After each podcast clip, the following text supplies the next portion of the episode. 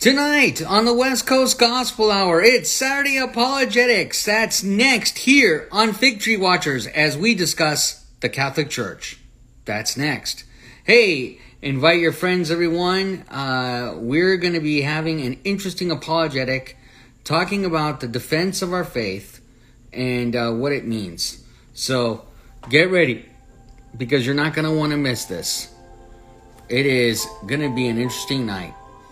We'll be joined by my co host and partner, Io from Mitsu Study, in just a minute.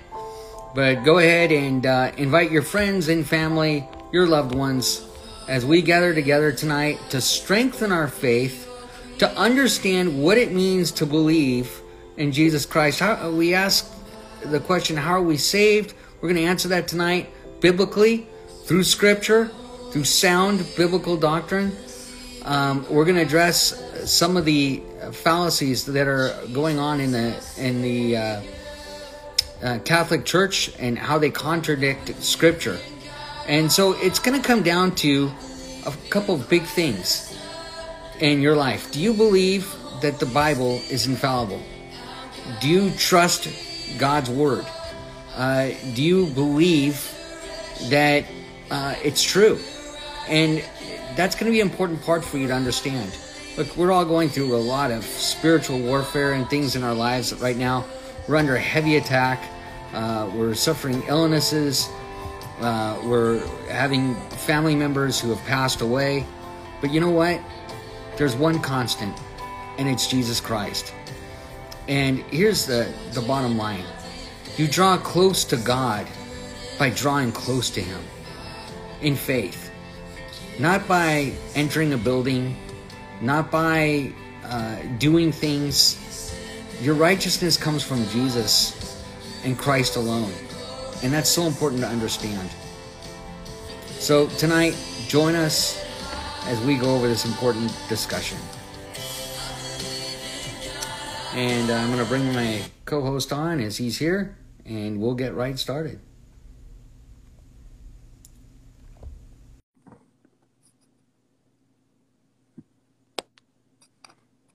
How you doing? Hey, brother. Hey, everyone. Hope you guys are doing well. Glad to be on again. Yep. How are you doing? Doing good. Doing good. How about yourself? Uh, doing a little bit better, and uh, I'm so glad you're here, and it's going to be a, a, good night. Mm-hmm. Yeah, yeah, I agree with that. Um, so why don't you uh, start us off in prayer, and sure. Uh, um, we'll get started. Yeah, sounds good. Uh, Father, we just thank you again for bringing us here uh, tonight uh, through the use of technology. We know this is just a great opportunity that we should not take for granted, Lord. I pray that your spirit works within Brother Stefan and I to just discuss apologetics, to go over uh, Catholicism, to uh, talk about the truth from your word and uh, the, the lies that we're seeing in the world and in different religious systems, Lord. May you use this to just bring the light to people, to show them the truth of your gospel to bring them out of deception and to also encourage fellow believers to give us tools to navigate these uh, different um, religions and what they say, what they believe, Lord. Uh, may this be something that edifies us, that allows us to grow, to speak to other people concerning the truth of the gospel. In Jesus' precious name I pray. Amen. Amen. Amen. Okay, so um, t- tonight, uh, this is going to be a, an interesting topic. What are we discussing tonight? 10 reasons why I'm not a Catholic or why we're not a Catholic. Um, so we're just me talking about Catholicism. If you guys remember, it's been about like a year, a year and a half when Brother Stefan and I have gone through a series of different religions, uh, Mormonism, Jehovah's Witness, you know, Hinduism. We, we've gone over it all. We've gone over Catholicism as well. We're going to be taking a, a different look at Catholicism today, just discussing 10 points why we're not Catholic. And this is immense. we, we say this often when we talk about different religions this won't be meant to bash any Catholics. We don't want you guys to think we're here to bash Catholics or hate on Catholics. You know, people who are Catholics. We have family members who are Catholic or things like this. This is just to get the truth out, to show the lies that are in this religious system, and to point people to the truth of Scripture. So that's what we're here for tonight. And, and I'm going to say this right from the beginning. This is probably going to be a lengthy discussion, so this will probably be a part two um, we're not going to get through all 10 of these points. Mm-hmm. Um, in fact, we reduced it down. It, there was way more, way mm-hmm. more. Um, but we're going to try to address the, the, the 10 most important points. We're going to get through them pretty try to get to them quickly, but but we understand that this is probably going to be next month in the month of uh, July. We're going to be discussing the part two of this probably. Yeah, yeah. So, yeah, with that, we can just go ahead and get started. Get started. Yeah. So the first point we have here, and then you know you can interrupt me anytime. Uh, the first point we have here is just the Catholic belief on Scripture. So what do they believe on Scripture? Um, we as Protestants, we believe in you know the five solas, one of them being sola scriptura. Well, Catholics deny that, right? Sola scriptura just means Scripture alone. That all the truth that we get in terms of how we apply what Scripture says to our lives, how we can discern truth from falsehood. Uh, that all comes from Scripture and Scripture alone whereas the Catholic Church sees that differently. So Catholics reject the doctrine of sola scriptura, that's scripture alone, and do not believe that the Bible alone is sufficient. So that's the key word there. Uh, some people might believe the Bible is inerrant or the Bible is reliable, but the key point that we should be trying to note from what people say concerning scripture nowadays is is it sufficient for every every area of the believer's life? Because some people will say no, it's not. You need scripture plus something else. You need scripture plus the church fathers. You need scripture plus tradition. Um, and tradition and you know church fathers in and of themselves aren't bad. Um, they help us see you know how the thought process was for Christians back in the day. That's that's great, but that's not the same level as Scripture. Um, so that's what we Protestants believe from what Scripture says, but the Catholics see it differently. So they believe that both the Bible and the sacred Roman Catholic tradition are equally binding upon the Christian. Again, the church fathers are part of that tradition, sacraments is part of that, um, and that flies in the face of what scripture clearly tells us, right? We see in 2 Timothy 3.16, all scripture is given by inspiration of God and is profitable for doctrine, for reproof, for correction, for instruction in righteousness. Uh, we see that Paul, he when he talked about uh, the, the gospel, when he gave the gospel uh, to the Bereans, they they scrutinized what he said, right? He called them honorable for doing that, for scrutinizing what he said. Um, so they went to the scripture. They had to go to the Old Testament, the Old Testament scriptures to know is what Paul is saying true. They didn't appeal to um, the rabbinical traditions of their time. They didn't appeal to man's opinions. They went straight to the source of truth itself, scripture, and that's what we have to do. Um, so that's one reason, the first reason I'm sure Postfon has his own points as well, as to why we reject what Catholic doctrine teaches. First thing is their view of scripture. If their view of scripture is faulty, that's the foundation right there. If that's faulty, you can't you can't trust anything else that would have to say, right? So that's an important point to bring up first here. Yeah, I, am gonna I'm gonna agree with you wholeheartedly on what you said here.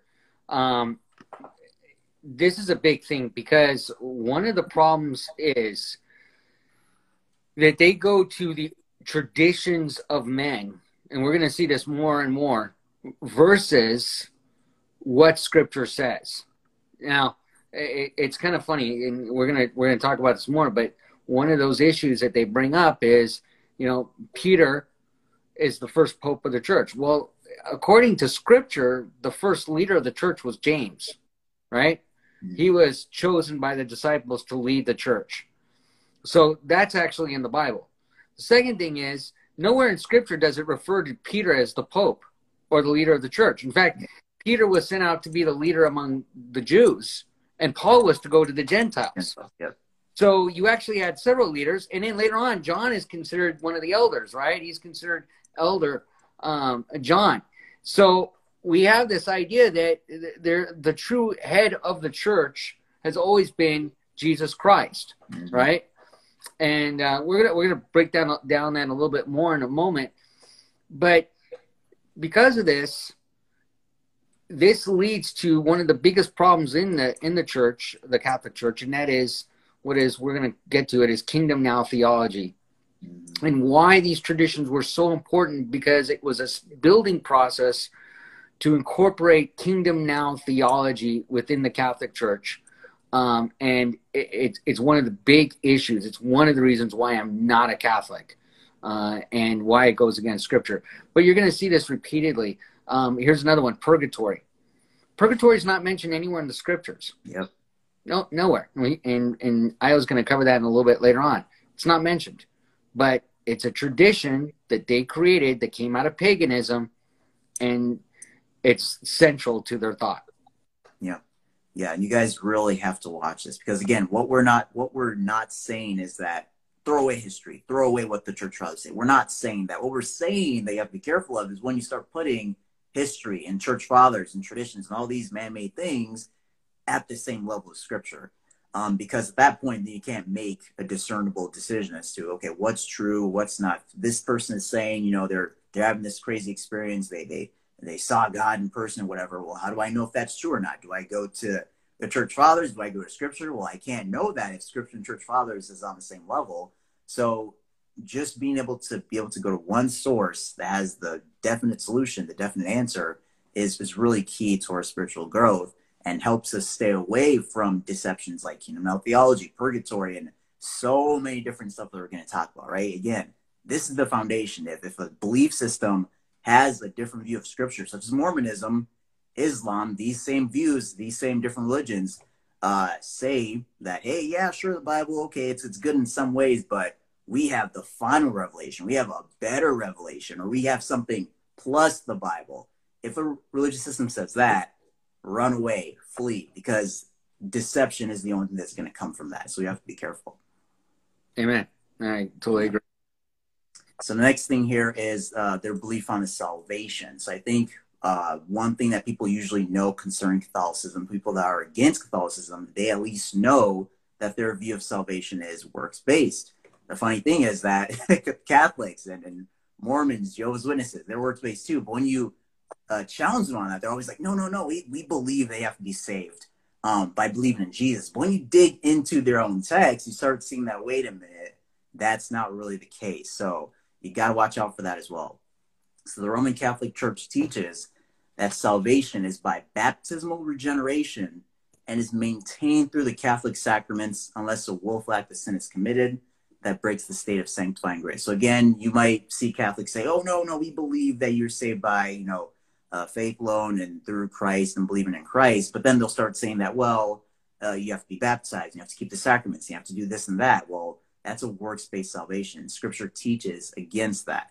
Ephesians 2 8 9 is, is very explicitly against that view. It says, For by grace you have been saved through faith, and that not of yourselves. It is the gift of God, not of works, lest anyone should boast. Uh, Isaiah in the Old Testament goes as far as to say God sees our righteous deeds, the good things we do, giving to the poor, reading scripture, right? Being a good person, all those things we consider good, God sees as a filthy rag. Um, so it's nothing that we can use to earn our own salvation. Titus 3 4 to 7 says, But when the kindness and the love of God, our Savior toward man, appeared, not by works of righteousness which we have done, I'll just repeat that, not by works of righteousness which we have done, but according to his mercy, he saved us through the washing of regeneration, renewing of the Holy Spirit whom he poured out on us abundantly through Jesus Christ our Savior, that having been justified by his grace, we should become heirs according to the hope of eternal life. Again, that was Titus 3, 4, 7. So again, if any religious system says, hey, we have Bible plus something, or you know, the Bible's great, but there is this other final revelation that we use to discern truth. And then if they start telling you that, yeah, you know, uh, we have a different way of salvation, you have to work your way, again, red flags, major red flags so I mean, we're already we're just on two points right now, and, and I'm sure you guys can already start saying that. Oh, this is this is you know awful. It's crazy.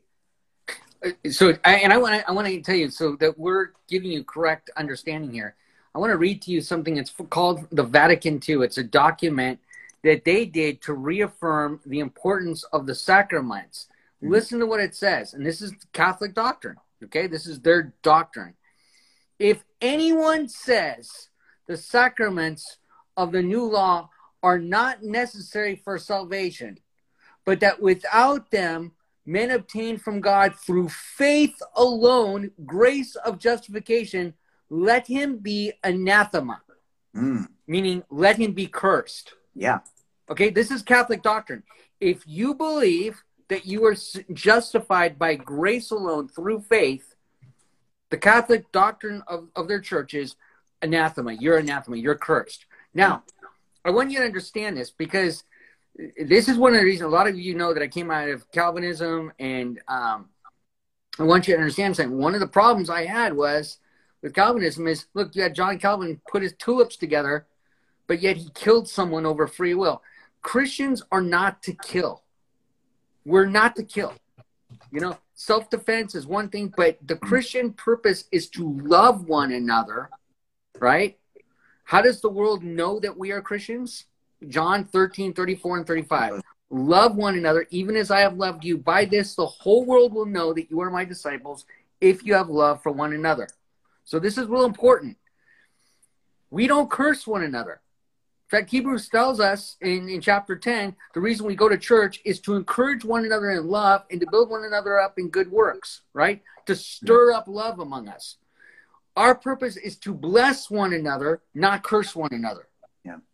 So here they're saying what is found in Scripture, Romans 10, 8 through 11, the, the scripture you just read from Titus, Mhm. They're saying, no, that person is cursed. Yeah. Now, does that sound like the language Jesus would use? Or does that sound like the language Satan would use? I, I, I want you to understand this. Okay?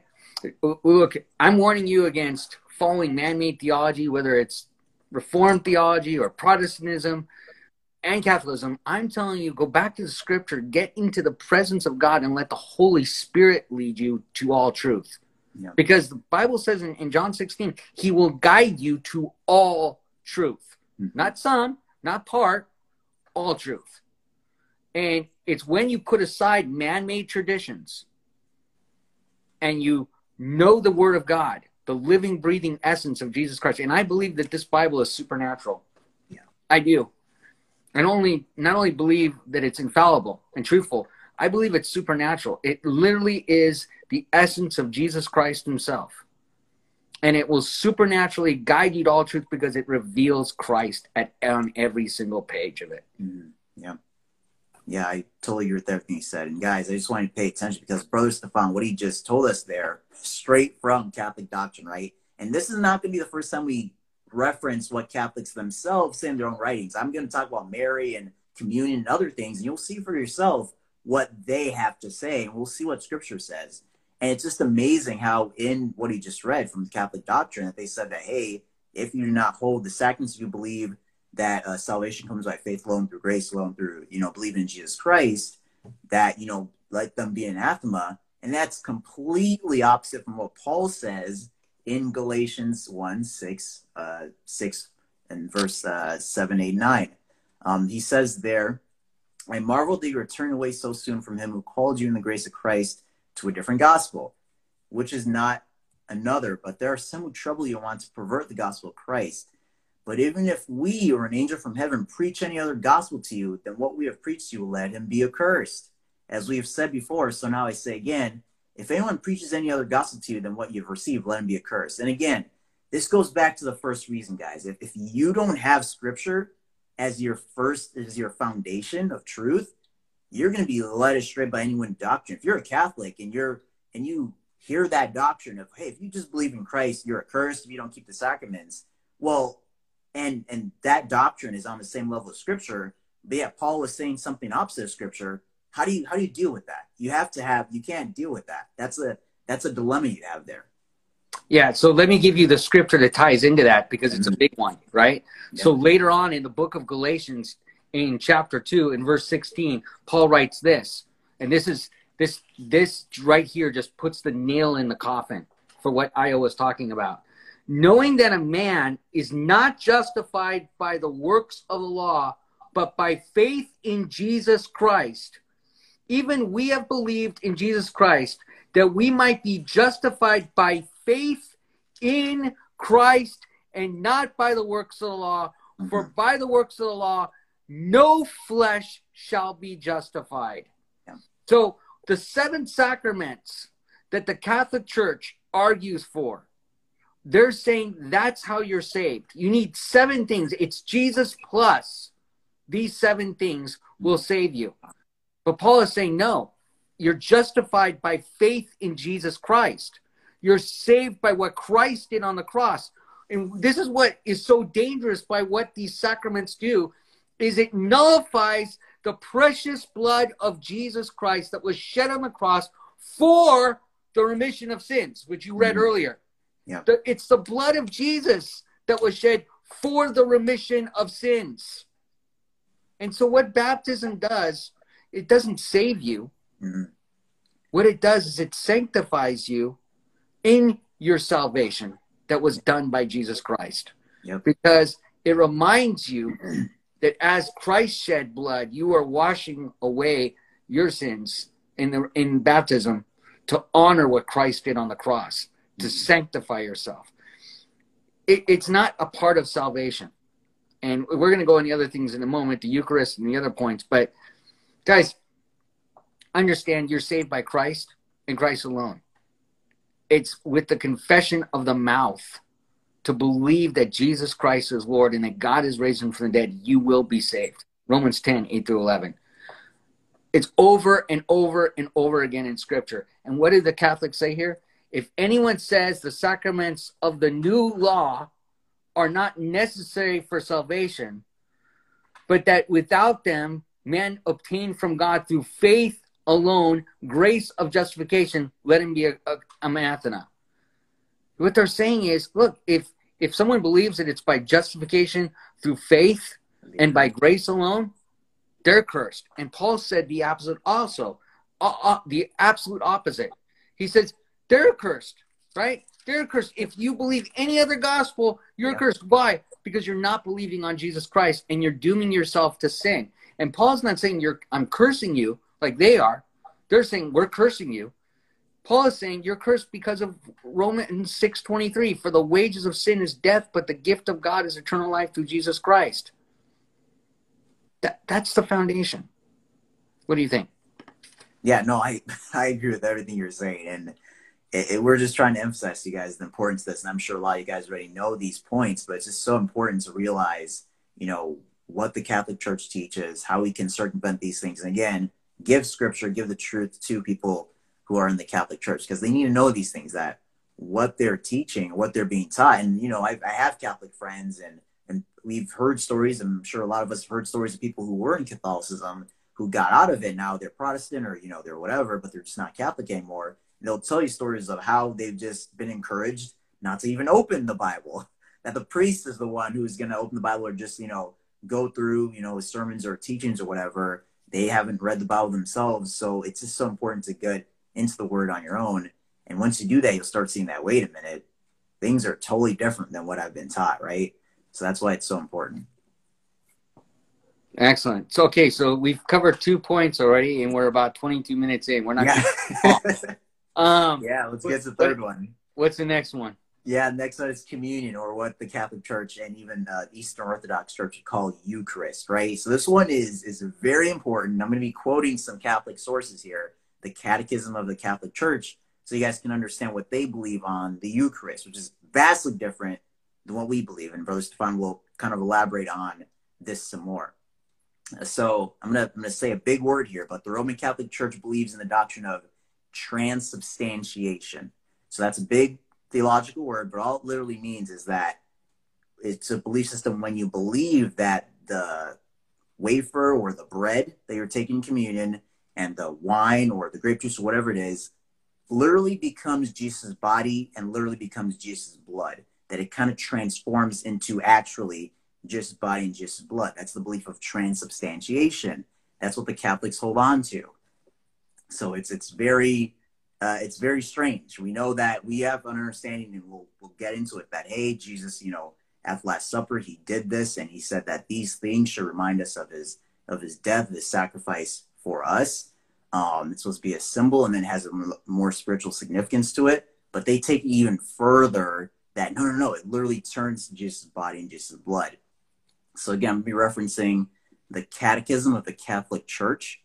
Um, so the Council of Trent summarizes the Catholic faith by declaring, because Christ our Redeemer said that it was truly his body that he was offering under the species of bread, it has always been the conviction of the Church of God and his holy council now declares again that by the consecration of the bread and wine, there takes place a change of the whole substance of the bread into the substance of the body of, our, of Christ our Lord, and the whole substance of the wine into the substance of his blood. This change the Holy Catholic Church has fittingly and properly called transubstantiation. So I'll just summarize that for you guys. Again, they just went through. They said that, hey, the blood, the wine, or the bread literally turns into Jesus' body and Jesus' blood, known as transubstantiation. They, they said it themselves. Uh, through the Eucharist, they believe they're offering, and this is another problem with their belief of the Eucharist. They have a, again, they have a totally different view of this. Through the Eucharist, they believe they are offering Christ as remission of sins again and again and again through this process. Now, that's a huge issue, and we're going to see why that is through what Scripture says. And again, I'm just going to read what they say. Don't don't believe what I have to say. Just listen to the Catechism of the Catholic Church.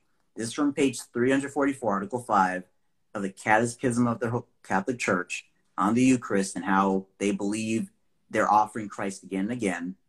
It says, the sacrifice of Christ and the sacrifice of the Eucharist are one single sacrifice. So it's the same thing. Eucharist, sacrifice Christ, same thing. The victim is one and the same. The same now offers through the ministry of priests, who then offered himself on the cross. Only the manner of offering is different. In this divine sacrifice, which is celebrating the Mass, the same Christ who offered himself once in a bloody, bloody manner on the altar of the cross is contained and is offered in an unbloody manner. So they're saying that, hey, Jesus Christ, when he sacrificed himself on the cross, that was one type of sacrifice. And now in the Eucharist, he's doing the exact same thing, but in a different way.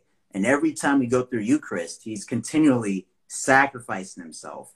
And, and that's a huge problem. So, brother, do you have any thoughts on that before I get into the scripture uh, of this? Uh, actually, I do. I have a yeah. bunch. Yeah. Number number one, it starts with mannerisms of it.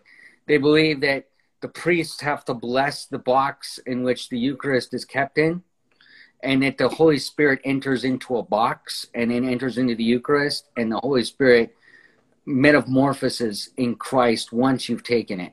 And, it, and this is really the fundamental aspect of it. We as Christians don't believe that the Holy Spirit resides in inanimate things. He resides in us. Mm-hmm. Okay? He resides in us. He, he comes to convict us of sin. He resides in us. He yeah. dwells within us. And the other thing is, Christ dwells within us. When you accept Jesus Christ as your Savior, Christ comes in and dwells in him. I abide in him, John talks about, and he abides in me, right? I'm in Christ and Christ in me, the hope of glory, right? Paul mentions that. Uh, Re- Revelation 3.20, Jesus said it. If anyone knocks, if behold, I stand at the door and knock. If anyone opens up the door of what his heart, I will come in and sup with him and he with me. Now, having said that, I want to say one thing that Protestants get completely wrong on communion. Communion is supernatural. Protestants love to emphasize that it's representational of what Christ did on the on the cross, and that we need to remember it, and it's just representational, and it's out of remembrance. Problem is, Paul said it's supernatural. Okay, he called it a spiritual food. Uh, he referred to it that if you take it in a wrong manner, that it will bring sickness to you, illness to you. And so, what communion really is is communion with Christ in in the presence of Christ Himself.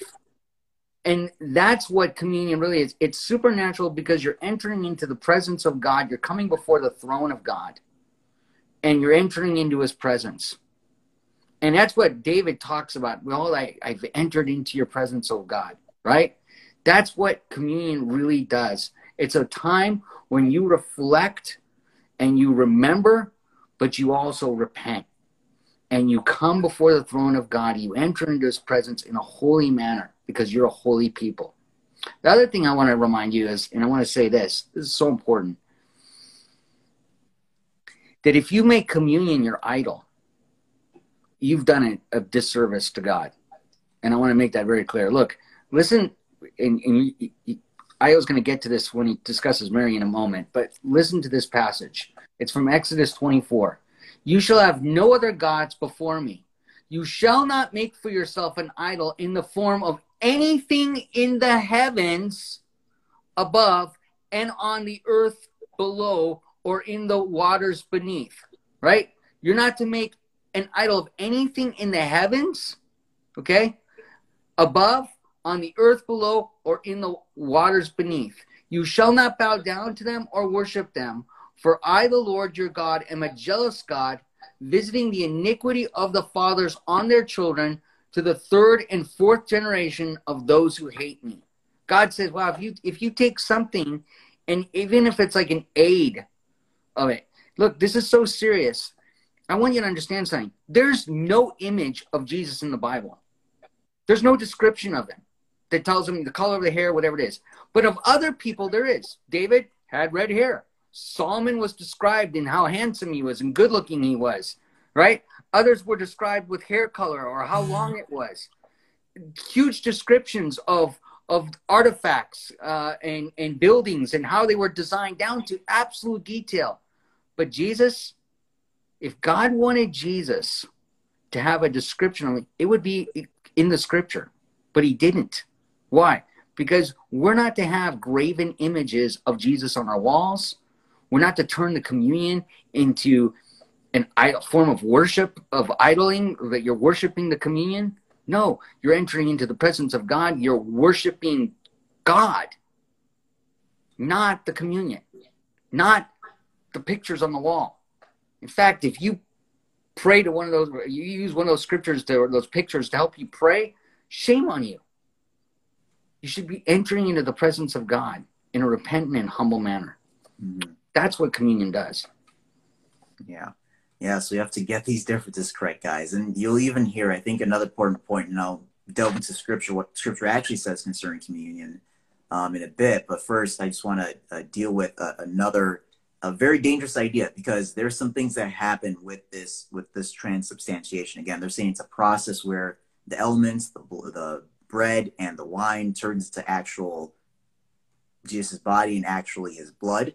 Um, there will some Catholics who I've talked to who will argue with you for hours on end that they have seen or they have witnessed or they know of uh, confirmed testimonies and confirmed events of elements actually turning into some type of meat or whatever and actual blood. And something we have to realize about that is could that occur?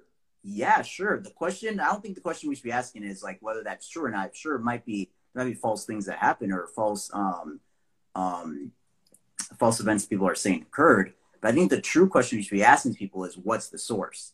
Because when I get into Mary, we'll talk about Marian apparitions too, right? They they claim that there's apparitions of Mary that's appeared all over the world. And could that have been the case? Yeah there's actual historical documentation of that. But we have to ask, well, what's the source? The source of God or is it demonic? Because demons can work signs and miracles as well.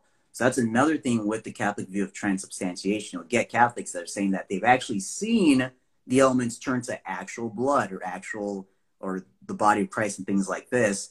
And I firmly believe that that's demonic because the Bible doesn't say anything about that. Now, the verses concerning what we actually see about communion and how to properly take it and things like that. Uh, we first see it in Matthew 26, 26, 30. And Jesus makes an interesting point. I'll point this out later, but he says, And as they were eating, Jesus took bread, blessed and broke it, and gave it to disciples and said, Take, eat, this is my body. Then he took the cup and gave thanks and gave it to them, saying, Drink from it, all of you, for this is my blood of the new covenant, which is shed for many for the remission of sins. And listen to this. He says this, But I say to you, I will not drink of this fruit of the vine from now on until that day when I drink it new with you in my Father's kingdom. So not only do we see in Matthew 26, 26 to 30, a great picture of uh, the Last Supper communion being taken and an example of it, how Jesus did it, and an example of how we should do it. We also see an apologetic given here by Jesus himself as to the point of why it's not actual blood when we take communion, right? He says, But I say to you, I will not drink of this fruit of the vine from now until that day when I drink with you, new in my Father's kingdom. Meaning that Jesus is saying that this wine he's taking is truly symbolic of his blood. It has spiritual significance, and it's actually wine, right? So you have to bring Catholics to this view that, hey, just saying this is wine. So he's not saying this is going to actually turn to blood. He's just saying it's wine and that's it. So that's that's what's given to us in scripture there. In Luke 22, 14 to 20, um, Jesus basically, and, and, then in John 6, 26 through 59, just calls himself the bread of life. And he makes these analogies. He says, I'm the door, right? So these are things that it's like, okay, when did you say the bread of life? If we're to take the Catholic, you know, understanding of things, it's just actually saying he's really bread. Because he's saying that if you don't eat of me, then you will not have eternal life, right? And then even the disciples are like, what, what does he mean, eat of him, and things like this. He's not obviously saying you have to eat of him. He's not saying he's bread. It's, it has spiritual significance to it. So these are the kind of things we can point people to to say that, hey, it doesn't actually turn to Jesus' blood, it doesn't actually turn to Jesus' uh, blood, but it just has a deeper spiritual significance to it. And then in terms of the part of the Eucharist here, uh, where they're basically saying it's uh, it's a picture of Christ sacrificing himself over and over again. Why that's a problem is because of two scriptures here, and there's more, but I just focused on two uh, that rejects that notion, right? First Peter 3:18 says, "For Christ has suffered once for sins, the just for the unjust, that he might bring us to God, being put to death in the flesh, but made alive by the Spirit." First Peter 3:18 says Christ suffered once for sins, not over and over again through the Eucharist, but just once. He died once and for all. Hebrews 10, 10 to 14 says, By that we by that will we have been sanctified through the offering of the body of Jesus Christ once for all. And every priest stands ministering daily and offering repeatedly the same sacrifices, which can never take away sins. But this man, after he had offered one sacrifice for sins forever, sat down to the right hand of God from that time, waiting till his enemies are made his footstool. For by one offering, one offering, he is perfected forever those who are being sanctified. So we see through these two scriptures, just two out of, you know, we could probably find a bunch more, how it's saying once. And through that one sacrifice, everything's settled. It's forever. It's done. Nothing else needs to be done. So when the Catholic Church comes to you and says that, hey, uh, transubstantiation, and it's it's a continual picture of Christ sacrificing himself, you have to reject that. That's false from what we see in Scripture. And then uh, just quickly here, and we'll move on.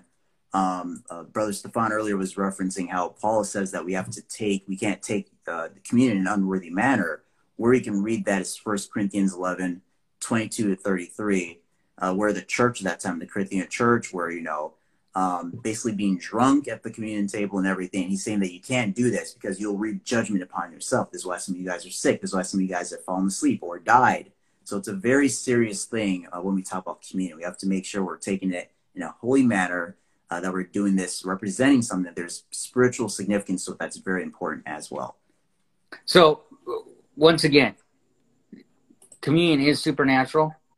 It's not just doing it out of remembrance it's also doing it out of obedience. It's also doing it for the purpose of of coming before the Lord God in, in repentance and humility before Him. Yeah. But it's not uh, this supernatural act that that causes Christ to be sacrificed over and over and over again, mm-hmm. and that's just wrong. Yeah. And I, I want you to understand it. It's coming before the holy God in a reverent manner, entering into his presence and and realizing that that it, it it, does have a spiritual it's spiritual food as Paul refers to it in, later on in Corinthians. Um, and that's so important to understand. So please don't take your communion lightly. I think that's one of the dangers of Protestantism. And I think the Catholics are right in that aspect of it, but they're wrong in everything else. Yeah. Yeah. That's so correct. So next is their view of Mary. So this is something a lot of us know as well. They view Mary as, you know, the queen of heaven. You'll hear that often that she's literally the queen of heaven. And it gets very heretical um, uh, down the line too, because they believe again in immaculate conception, um, that she at one point didn't was sinless, right? So she was sinless, which is which is false. Jesus Christ is the only one that's that was sinless. And they also make the claim that she is co-redemptress, meaning that Jesus is not the only one that we can get redemption from, but it's Jesus and Mary. They're joint redemptors, right? They they redeem us together, co-redemptress. And and I'm gonna reference, you know, some again Catholic doctrine. I'm gonna reference Pope Francis's own words um, as to these kind of views that we're seeing.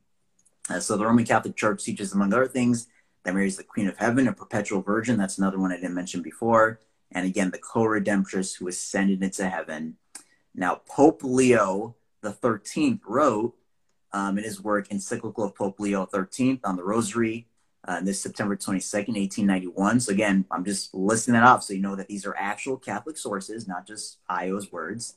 He says, "By the will of God, Mary is the intermediary through whom is distributed unto us this immense treasure of mercies gathered by God. For mercy and truth were created by Jesus Christ." Thus, as no man goeth to the Father but by the Son, so no man goeth to Christ but by his mother. Hmm, that's that's interesting. I wonder where Scripture says that. Uh, Pope John Paul II added to the to the deification of Mary by quoting Pope Pius II, and this is another work, encyclical of Pope John Paul II, and this was from 1987. He says, "Preserved free from all guilt of original sin." the Immaculate Virgin was taken up body and soul into heavenly glory upon the completion of her earthly sojourn. She was exalted by the Lord as Queen of the universe. So, not only just Queen of heaven, but the Queen of the universe. Wow. Uh, that's amazing. I wish I could see that somewhere in scripture, right?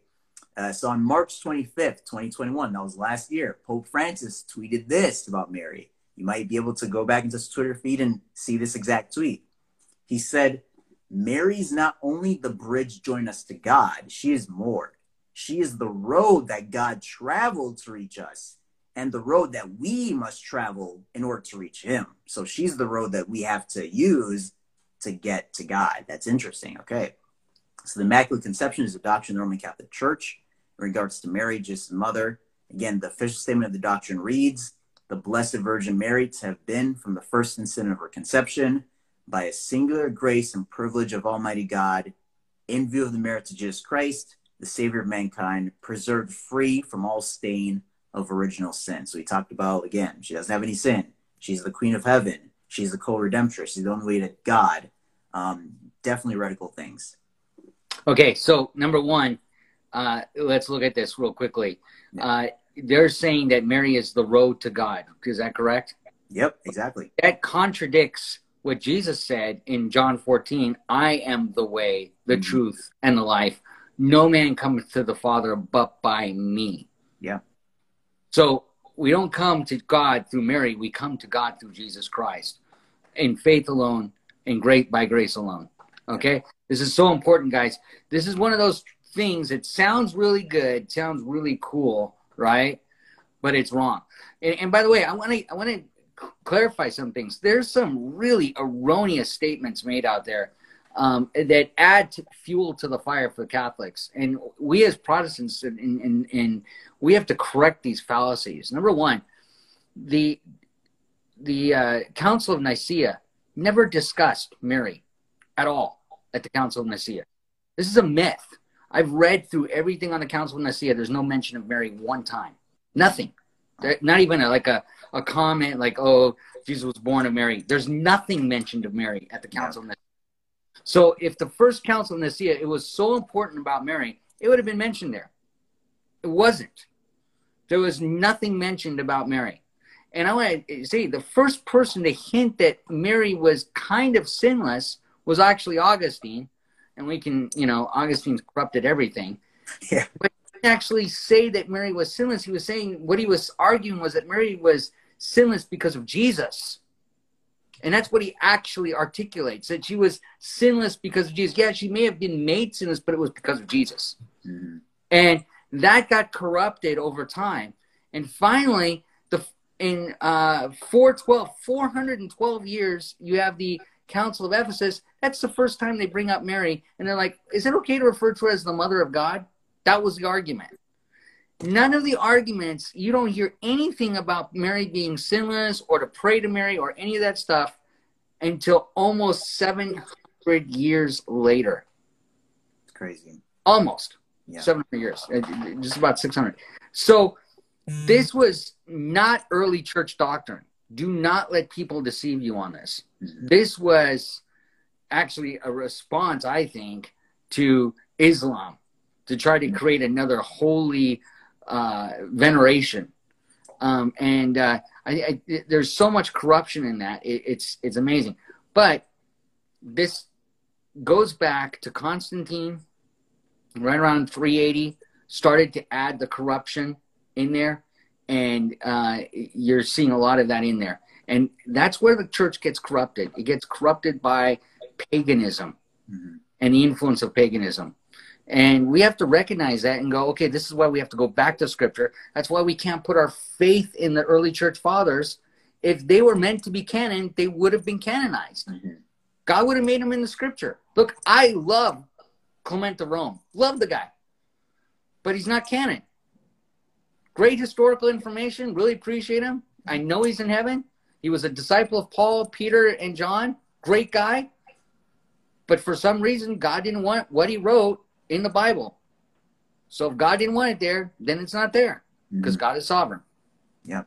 Amen. Amen to that. And you guys, can you guys notice how each time we're addressing these points, we're going back to scripture. And that's why I said in the first point, their view of scripture, if you don't have a correct view of scripture, everything else crumbles, right? If your base is shaky, everything else falls under. That's why, because we have a proper understanding of scripture, that it's God's revealed word, that it's true, uh, that it's trustworthy, we can address all these points from scripture.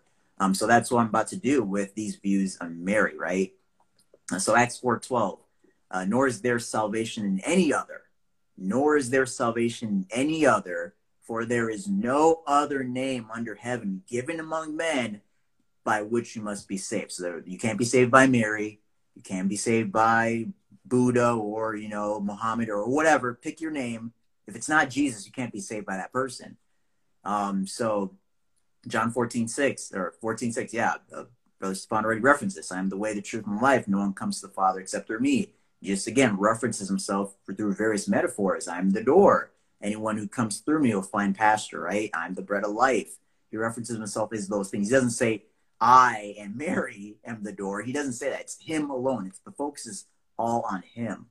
First Timothy 2 5 says, For there is one God and one mediator between God and men, the man Christ Jesus. It's not Mary and God. It's not um, Buddha. It's not Mohammed and, God. It's, it's just Jesus. Romans 3 23, and this is concerning Mary, with the this is concerning the argument that she was somehow sinless, is what the Bible says about all mankind for all have sinned and fall short of the glory of God. That includes Mary. It was great that the Lord used her to bring Jesus into this world through his incarnation, but she was not perfect. She was not sinless. She also needed to be saved by her son. And here's her own words concerning that salvation she's looking forward to. In Luke 1, verse 46 47, this is what Mary says. And Mary said, My soul magnifies the Lord, and my spirit has rejoiced in God my Savior. If she was sinless, if she was perfect, why would she be looking forward to Jesus being her Savior? Why would she be looking forward to being saved by this child that she was nursing in her womb? That doesn't make any sense. That's what Scripture says. She's not sinless, she was a sinner that also needs to be saved by her son. Um, but of course, God used her for amazing things. And lastly, here, uh, concerning the view that she was somehow perpetually a virgin and never had children, that's just blatantly false. That's easily, you know, we can easily discount that. But one passage against that is Matthew 13, 55 to 56. Is this not the carpenter's son? Is not his mother called Mary? And his brothers, James, Joseph, uh, Simon, and Judas, and his sisters, are they not all with us? Where then did this man get all these things? They list off basically all of Jesus's uh, brothers and sisters, right? And you know, the Catholics will say, well, those are just cousins and things like that, but that's that's not the case at all. So that's very important there. And I'm going to note another verse here, and we'll move on. Uh, actually, it's like 10 minutes or so, but we'll, we'll move on from this. Uh, and this is Luke 11, 27 to 28. This is, I just love this verse. And I pose it to Catholics a lot when they bring up Mary and they try to really elevate her. And I just say, hey, see what Jesus himself said, because this mind, this thought process was even alive in Jesus' day, because they were like, hey, the woman that gave birth to you, she's awesome, she's amazing. And Jesus puts that down immediately. And this is how. This is Luke 11, verse 27 to 28. And it happened as he spoke these things that a certain woman from the crowd raised her voice and said to him, Blessed is the womb that bore you and the breasts which nursed you. But he said, Jesus, he said, More than that, blessed are those who hear the word of God and keep it. So Jesus shuts that down immediately if Mary truly was the co-redemptress and the the queen of the universe, I think Jesus would have used the opportunity to say, "Hey, yeah, you're correct. She's the queen of the universe. She's amazing. Make sure to glorify her as well." But he says, "No, no, no. Blessed are those who hear the word of God and keep it. That's where the true blessing is." So that's very important to note. You know, um, we're not going to get through the next rest of the points tonight, so I think we're going to stop here on the points. But a couple of things. Someone asked, "What happens to the people who die believing that?" They're lost. They're lost, and that's why we're getting this out. Is because we don't want anyone to perish. We want all men to be saved. That's what Scripture says. Uh, that's what Paul wrote. that everyone be saved, everyone everywhere. Um, look, I think for the most part, the Catholics are being deceived. And um, we're going to get on to the discussions of purgatory and other things. But here's one of the problems, right? They actually believe that, you know, there are people out there that are going to go to purgatory because they're not really saved. I mean, they're they're kind of, and they believe that that we're not saved. We're actually in heresy. Yeah. Um, and that's a dangerous thing to say because what saves us isn't our works, it's not our actions, it's Jesus Christ. Yep. Jesus saved us with his blood. And I think that that's so important to understand. Um, and uh, we're, we're going to be talking about a, a, we've just barely scraped the barrel here. And uh, um, we're going to be talking about a lot of things in the next month um, over this. But guys, it's so important because we're watching paganism come back with a vengeance. And one of the scary things that I and I keep noticing within the Catholic Church is the influence of paganism in it. Again, it's rising up more than we've ever seen before.